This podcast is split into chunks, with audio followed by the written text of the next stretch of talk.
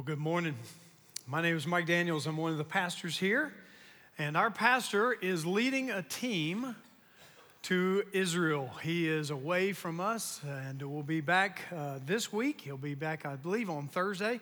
He is with uh, Bruce Hardy and some of our other folks from this church, and so we're uh, grateful that he's able to get away and lead, lead and learn and, and grow and uh, just simply walk where Jesus walked. And so he has the opportunity. We're grateful that you have joined us online, perhaps.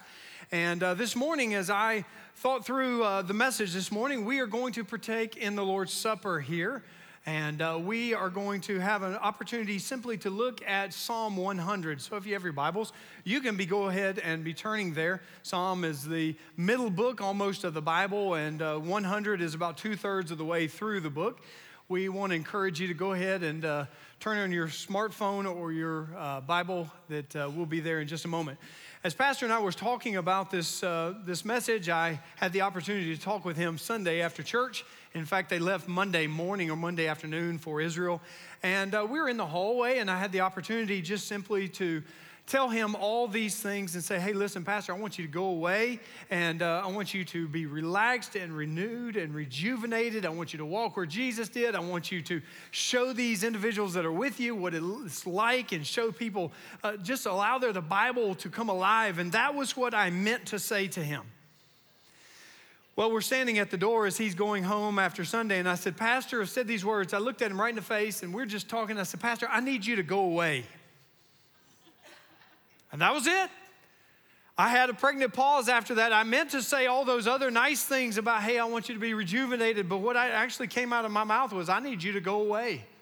So he looked at me and uh, we kind of laughed a moment. And uh, as we talk through these times, it's a, it's a joy simply to be in the pulpit that he stands in each and every week. So this morning we're going to look at the word, but today on this Memorial Day, Steve has already pointed out, this is a day that we celebrate. On this day and Veterans Day, we celebrate uh, those who have served in the armed forces. In fact, on Memorial Day, we celebrate and we honor those who have gone before us and who have fallen in the line of duty. And so today we praise those who are serving and have served, and then we remember those who have given their life for that. So this morning, I simply want to celebrate, honor, and applaud you. So here's what I'm going to ask I'm going to ask if you have ever served in any branch of our military, in any time, I'm going to ask you to stand at this time. Would you stand all across the room? If you have served in any way in, with our military, thank you very much. Now, just stay standing. Now, one of the things I want to do right now is if you are a spouse of any of these individuals, you also sacrifice, and I want you to stand up alongside of them. Would you stand up right now? We want to applaud you as well.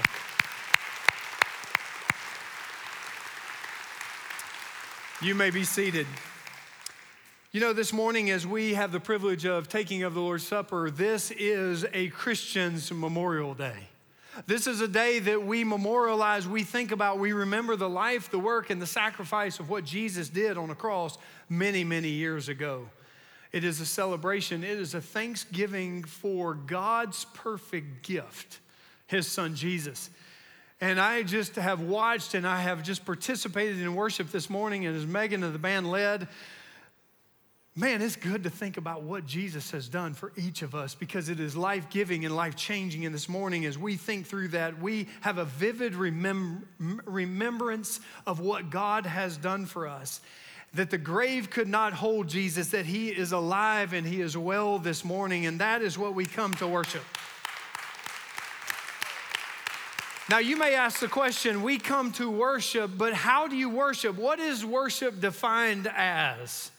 You see, we could look no further than American football. In fact, I could take some shots this afternoon at Georgia football. But because my pastor is coming back on Thursday and he may listen to this sermon, or some of you may tell him what I said about Georgia football, I want to leave that alone for just a moment. However, we can turn our attention to the Super Bowl. The Super Bowl is the most watched television event of every year, every year. It, this past year, there was over 103 million people that tuned in for the 2018 Super Bowl. In fact, players waited their entire lives, have done everything in preparation for that game, the last game of the year. In fact, as we watch the NBA playoffs, we have two game sevens, one tonight and one tomorrow. So there is no greater pinnacle than to see the last game on the season and knowing that you have worked to this place. In fact, Eagles fans this past year, Eagles fans had waited 85 years to have the opportunity to hold the Lombardi trophy. You see, bands, Justin Timberlake came in. It's the greatest moment of their year, perhaps even their lifetime, to stand on that stage in front of that audience and proclaim whatever they proclaim when they sing. Then I think about the commercials. $5 million for every commercial of 30 seconds in length. $5 million. Now, you may ask a question why is it that someone would do that? Someone would organize their life, plan their schedule, spend their money, gather friends together around a television. And an event that holds our attention and our lives for just a few hours. Why is that? Is because worship takes place at those venues. You see, but that's a different type of worship than this morning we gather. We gather here, we gather not for a mere game, we gather not for a social status or wealth. We gather for the creator of the universe because we believe he has worth to add to us and we believe that we can ascribe worth to him. Now, this morning we gather together. What do you think of when you think of a worship service? Perhaps you think of this gathering that we have in a worship center, perhaps led by a worship leader. Perhaps you think of a Sunday morning experience. Perhaps you think of the preaching. I'm going to worship today, which means someone is going to stand in the pulpit, open the Bible, and preach. That is worship to you. Perhaps you think of music and you think of worship taking place before the preaching. In fact, we have a worship leader, and that's always before the preacher. Often we equate worship in our Western context with this time that we set aside to sing. And we envision it with this harp that is gripped by the weightiness of the songs that we sing and the God that we serve. And we get emotional. We kind of get, uh, we kind of get into it a little bit for our non-Pentecostal brothers. You may even see, you know, you may see somebody raise their hand a little bit, kind of, I'm not sure what to do with this worship. There's a moment here that I just kind of wave at people. You may say, I'm more bold than that. I'm going to get one arm. I'm going to wave a little bit more. I'm going to sway. I'm going to start swaying a little bit. And if you're really bold, man, worship is I got one full arm in here. I've got it going on. You may say, Oh man, I've got both arms. I'm swaying, I'm clapping, I'm singing, I'm smiling, I've got all that. Listen, if that is worship, and it may be pieces of it, if that's what it takes to worship, then I'm out of luck. Let me tell you why because I have no rhythm, I have no sway. I can't sing and clap at the same time to save my life. I may be clapping on rhythm, but singing the Star Spangled Banner with you guys, okay? I can't do both. So when we think of worship, what do we think of? We think of the fact that God is here and we are gathering together around the Word of God to hear from Him. True worship is this true uh, God honoring worship is life changing, and that's what we're going to look at this morning. You see, a Super Bowl is not life changing to the majority of us. Perhaps the quarterback of this past year's team, in fact, he was a backup, his name was Nick Foles, perhaps his life changed. He'll be able to stand forever in front of audience and say, I was the MVP of the Super Bowl. Perhaps that coach can, his life was changed. For those players, perhaps, but for me and you, outside of that teenage girl or that college student that throws a little ball into a Dr. Pepper can at halftime, the Super Bowl doesn't change any of our lives. But this morning, we believe that true God honoring worship can. If you have your Bibles, we're going to look at Psalm 100, verses 1 through 5. So would you read along with me? The psalmist says this, says this about true worship. He says, Make a joyful noise to the Lord, all the earth. Serve the Lord with gladness. Come into his presence with singing. Know that the Lord, He is God. It is He who made us, and we are His, and we are His people and the sheep of His pasture. Enter His gates with thanksgiving and His courts with praise. Give thanks to Him. Bless His name. For the Lord is good, His steadfast mercies endure forever, and His faithfulness to all generations. Would you pray with me? Father, as we look at your word this morning, as we simply unpack a couple of these words and these commands that you give us, allow us to understand what true God honoring worship is all about. And Father, as we go to this table in just a few moments and partake of the Lord's Supper and remember what you did, your body was broken and your blood was shed for us that we might have life and life more abundantly. Father, you teach us now as we go from this point forward in Jesus' name. Amen. There's four things I want to teach you this morning, and the four things are this. One is this. First thing is this. True worship is God centered. True worship is always all about Jesus. It's all about God. One of the first things as we jump into this passage is we see that Psalms 100 is about the saturating focus of God.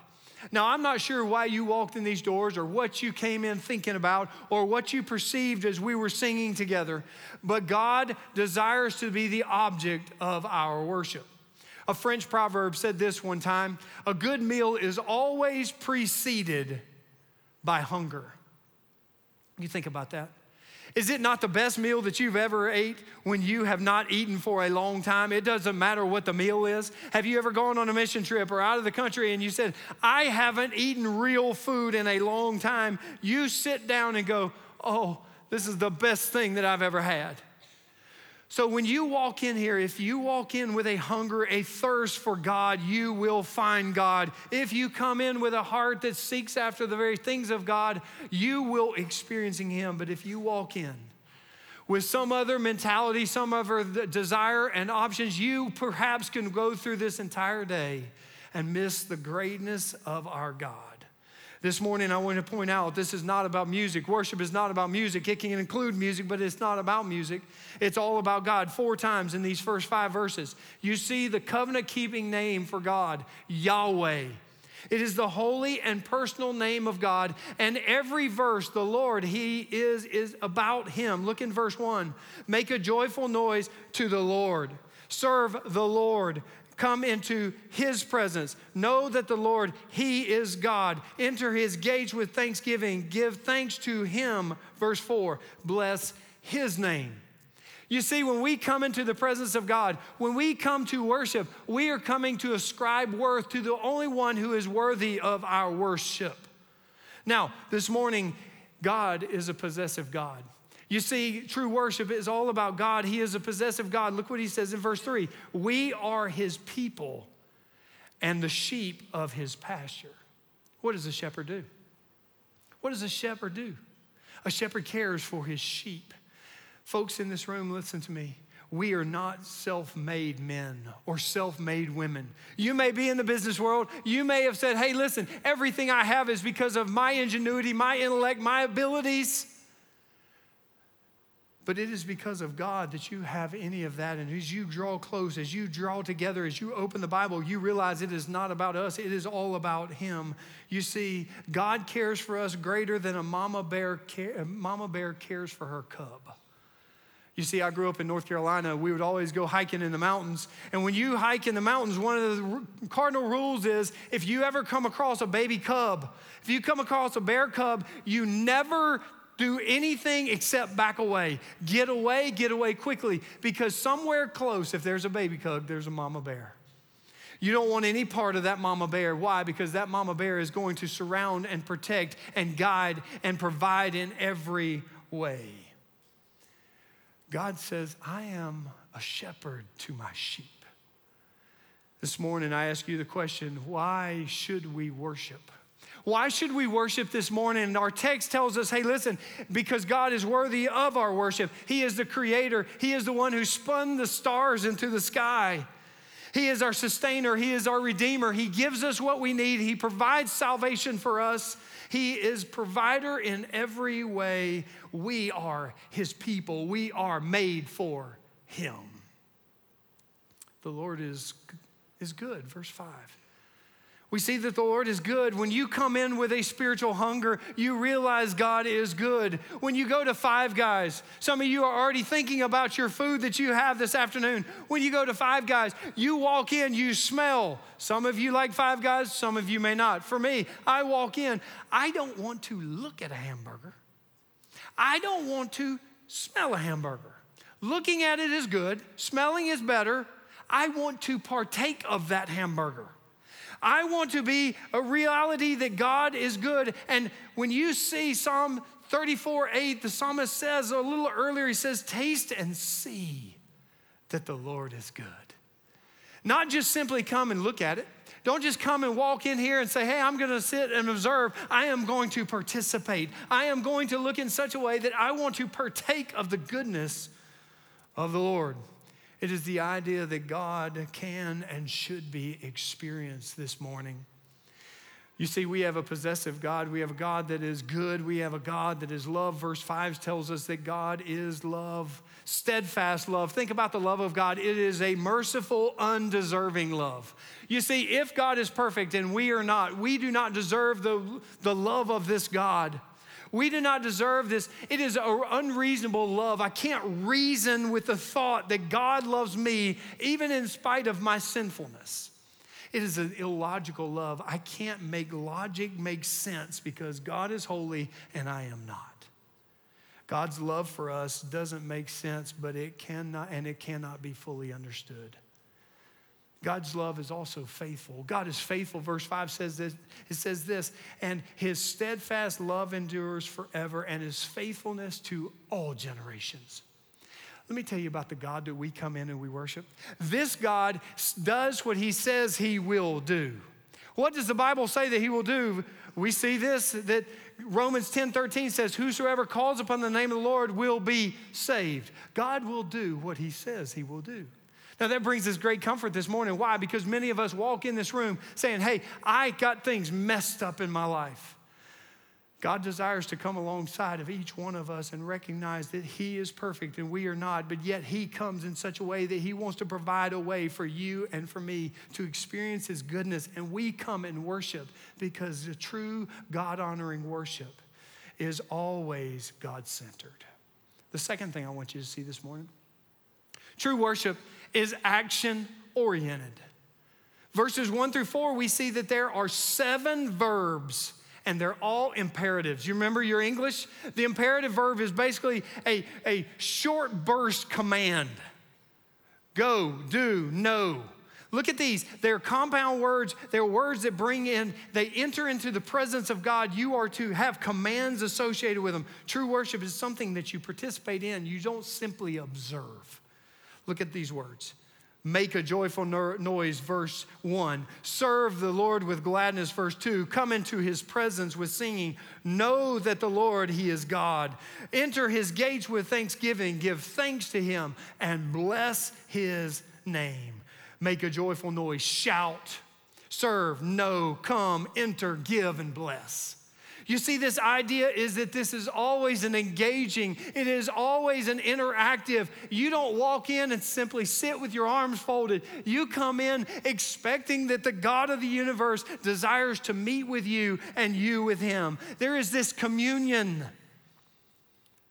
Now, how did you walk in this morning? Did you walk in with God as your audience? Did you walk in with this idea that I want to please God? Did you come into this idea that I simply want to participate in the sermon? Or did you say, man, I'm trying to get my check box, box checked off?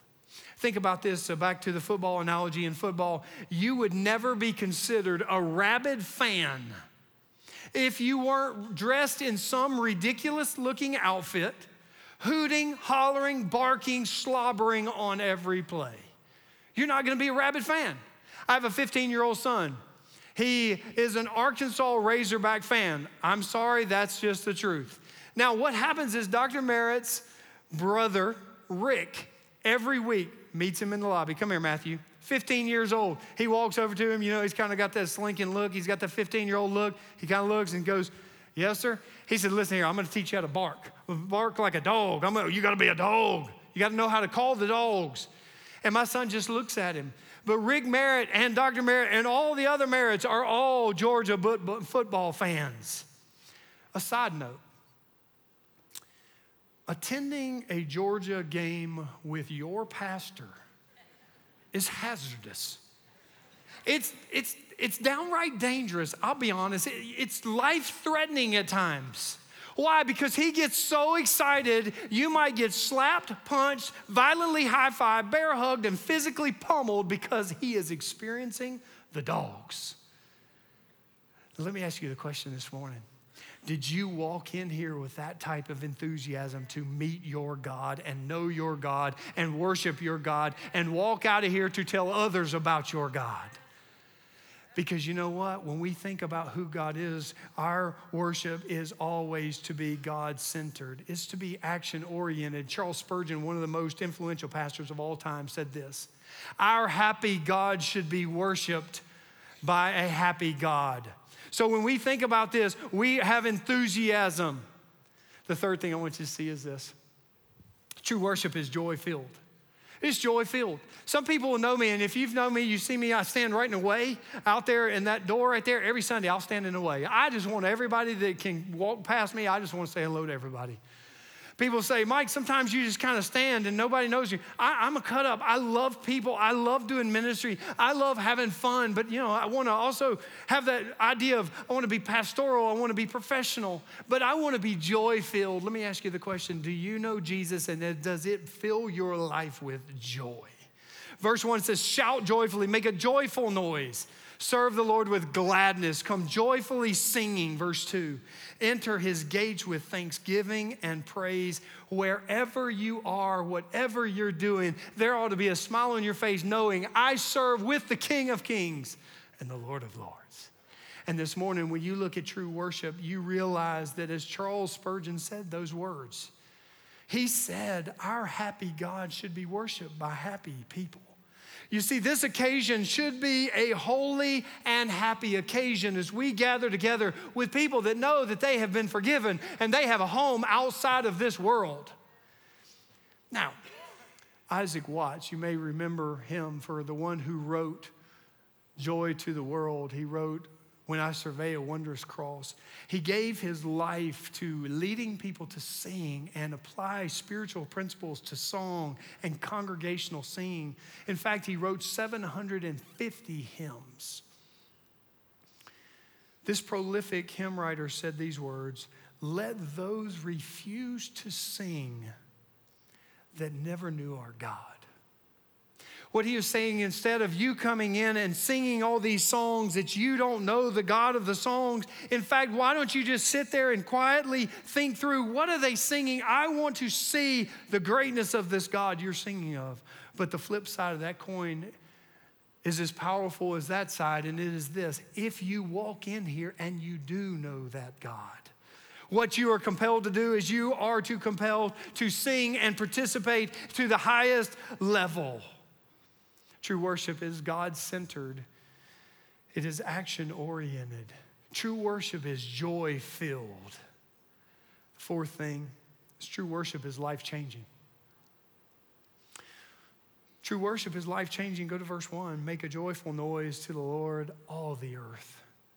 You see, this is a universal call to worship. It's not just for the people of the psalmist's day, for this five verse psalm. It is not just for the Israelites, God's chosen people. It is for all of us today. We are to make a joyful noise, all the earth. In fact, when we think of this, this is the true worship that we gather here today for. We gather together as brothers and sisters in Christ to point others who do not know Jesus to the one who has given his all that we might have all. And this morning we speak of Jesus. You see, God and He was perfect and we are not. And because of that, there can never be a relationship because of sin that that severs the relationship. In Genesis chapter 3, sin entered the world. It entered the world in Adam and Eve, and it came all the way through every person to us. And you see, when you recognize this, you recognize that God desires for us to have a relationship because of sin, there's a problem. And God provided a way for us to have a restored relationship, and his name was Jesus. In fact, Paul tells us about Jesus and the fact that he willingly gave his life for each of us. Philippians 2 8 through 11 says this He, Jesus, humbled himself by becoming obedient to the point of death, even death on a cross.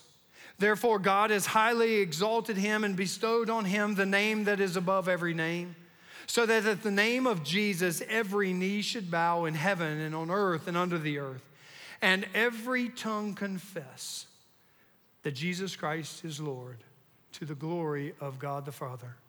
You see, we gather together for true worship, and it is only found in the person of Jesus Christ and his finished work on the cross.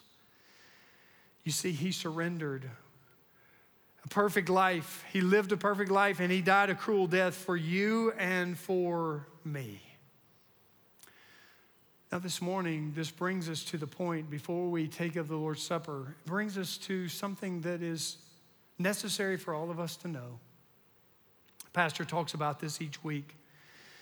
And I want you to hear clearly the bad news. The bad news is that we are all sinners.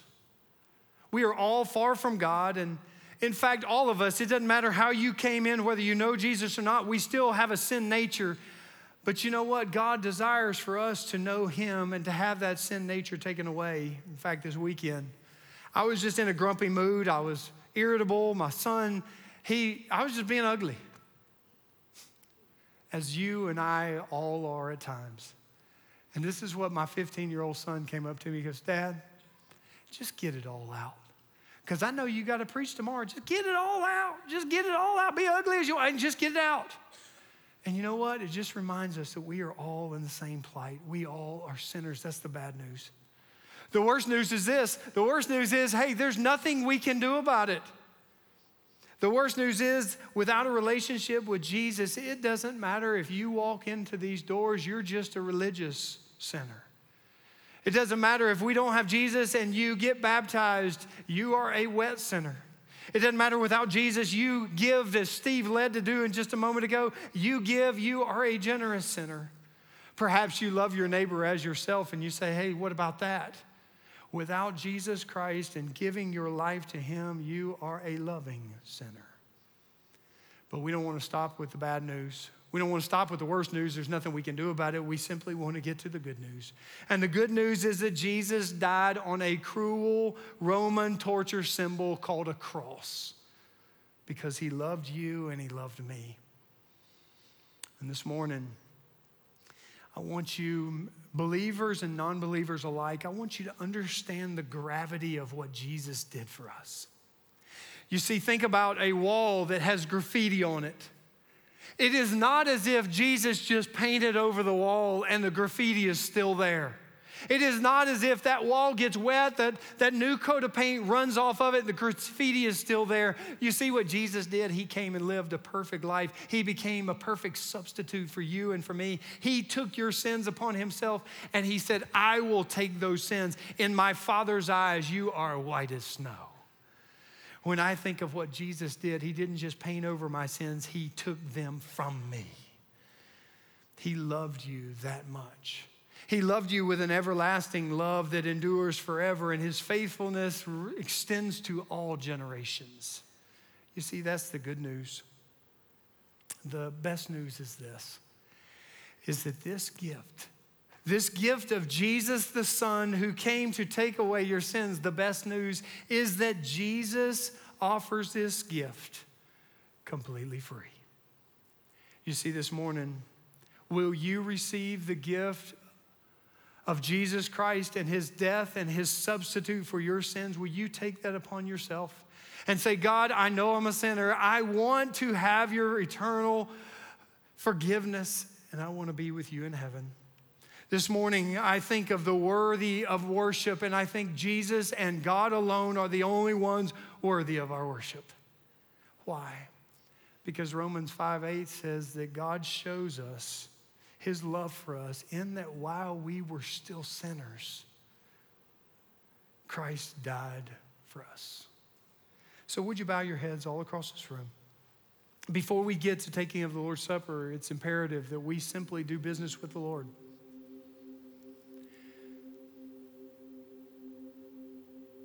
Has there ever been a time in your life where you have asked Jesus to forgive you of your sins, to come into your heart and to save you? If you have never done that, then I'm going to ask you simply to say and pray these prayers in your heart quietly to yourself Lord Jesus, I know I'm a sinner. I know I'm far from you, and I know that our relationship with you, God, has been severed because of my sin. Jesus, I know you came and lived a perfect life. You died a cruel death in order to give me salvation. Lord Jesus, forgive me of my sins. Come into my heart. Forgive me now and give me hope for eternity. And I claim that whosoever calls upon the name of the Lord will be saved. Save me now, Jesus. This morning, if you did that, and the Bible says that you have turned from death to life, and you now can see Jesus for who he really is, and that is the Savior of the world. And that is who we worship this morning. And this morning, I want you simply to know that if you have never joined a church, perhaps today is the day. Perhaps on that little card that you you received on the way in, you'll just check that box and say, I want to be a part of a church that week in and week out is going to open the Bible and teach me the Bible. I want to be a part of, of a church. I want to get biblically baptized. Maybe you have never been baptized by immersion after salvation. Perhaps today was the day that you said, I accepted Jesus for the very first time. Would you just check off that box on your little card there? in the worship guide. And then here's what I want you to do on the way out today I want you to simply go to one of our connection point tables. I want you to hand that card. And I want you to allow them simply to ask you questions, get a record of your visit. They may ask you questions. We'll follow up with you this next week. What you have done and does matter. Now, listen, everybody, look at me real quick. In just a moment, we're going to conclude this service with the Lord's Supper. And we're going to conclude our time as with communion with this idea that we are going to practice what Jesus himself even offered up. And this is a practice. This does not make you saved. It simply is a picture of what Jesus did on our behalf. It identifies us with the very work of God. In fact, 1 Corinthians chapter 11 gives us this idea that Jesus, before his betrayal, was sitting with his disciples. And Jesus said, This is a time of remembrance. It's a time to remember the sacrifices, not just of fallen soldiers on Memorial Day. This is a time where you remember, you are to remember what I did for you. That I gave my life, that I had my body broken for you. Literally, the flesh ripped from his body. He had a sword placed in his side. He had a crown of thorns. He had nails in his feet and his hands, and, and blood went from his body and was shed for me and you. And that's what we celebrate today.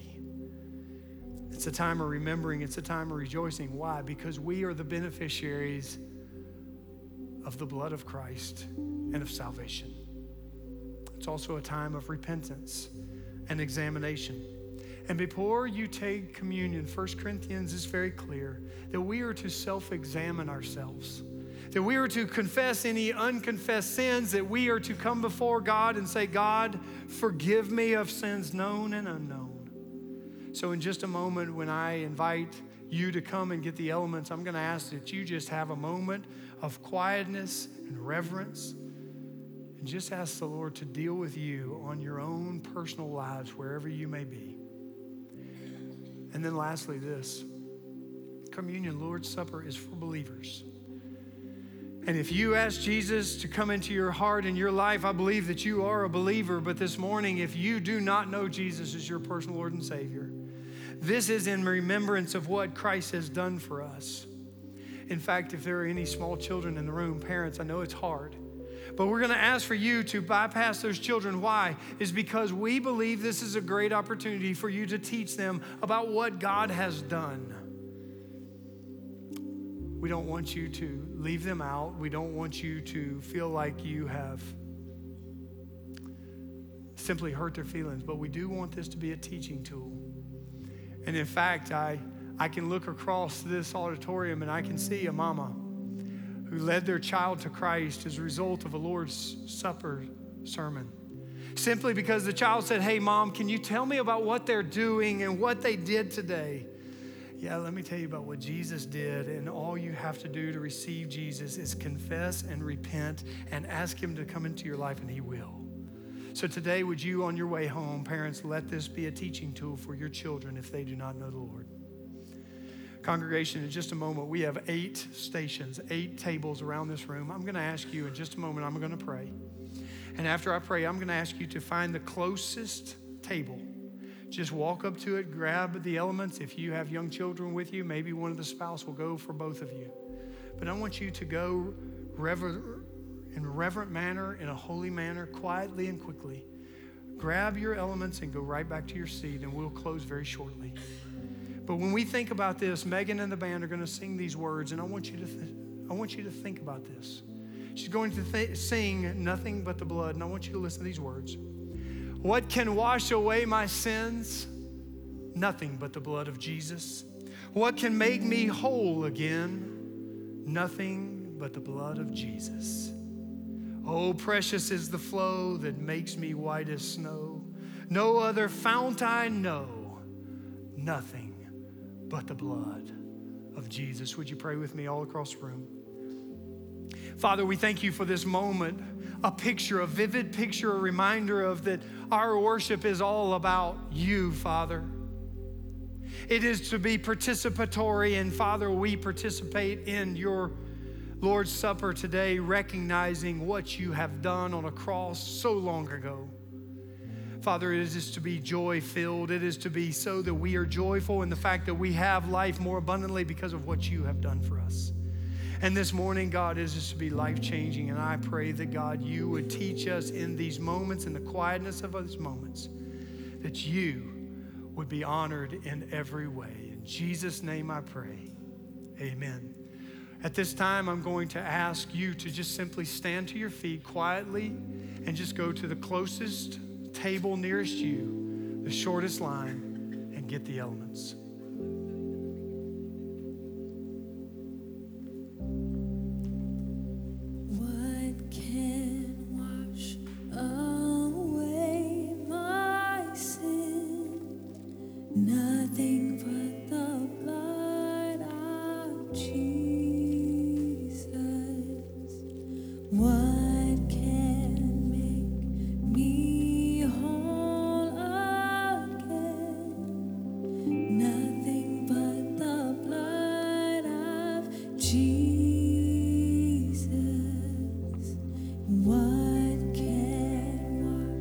Oh.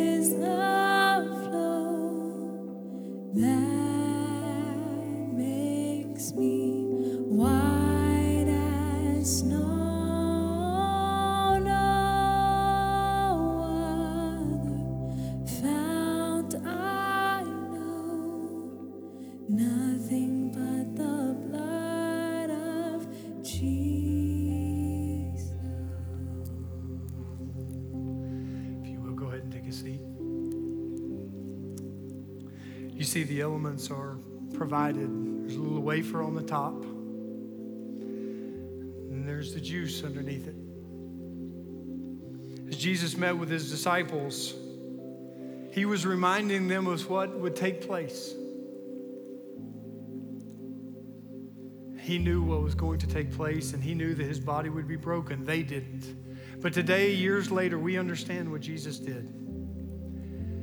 1 Corinthians 11, 23 and 24 says this that the Lord Jesus, on the night when he was betrayed, took the bread. And when he had given thanks, he broke it and said, This is my body, which is for you. Do this in remembrance of me.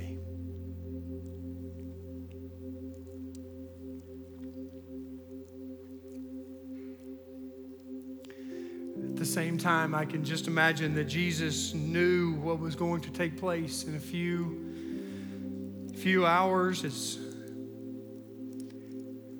he would be crucified.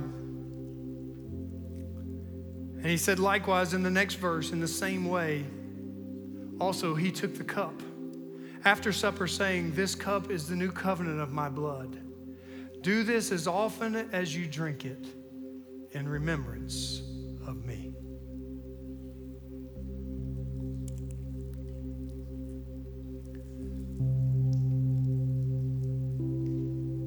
This day, it's Memorial Day.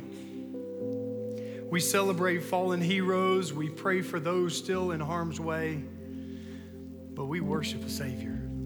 We worship a Savior that has shed his blood for us and makes it white as snow. Would you stand to your feet all over the room? Just like we've said, would you participate one last, just an element of this song? Would you sing with all of your heart that you know that nothing but the blood? Would you sing with us now?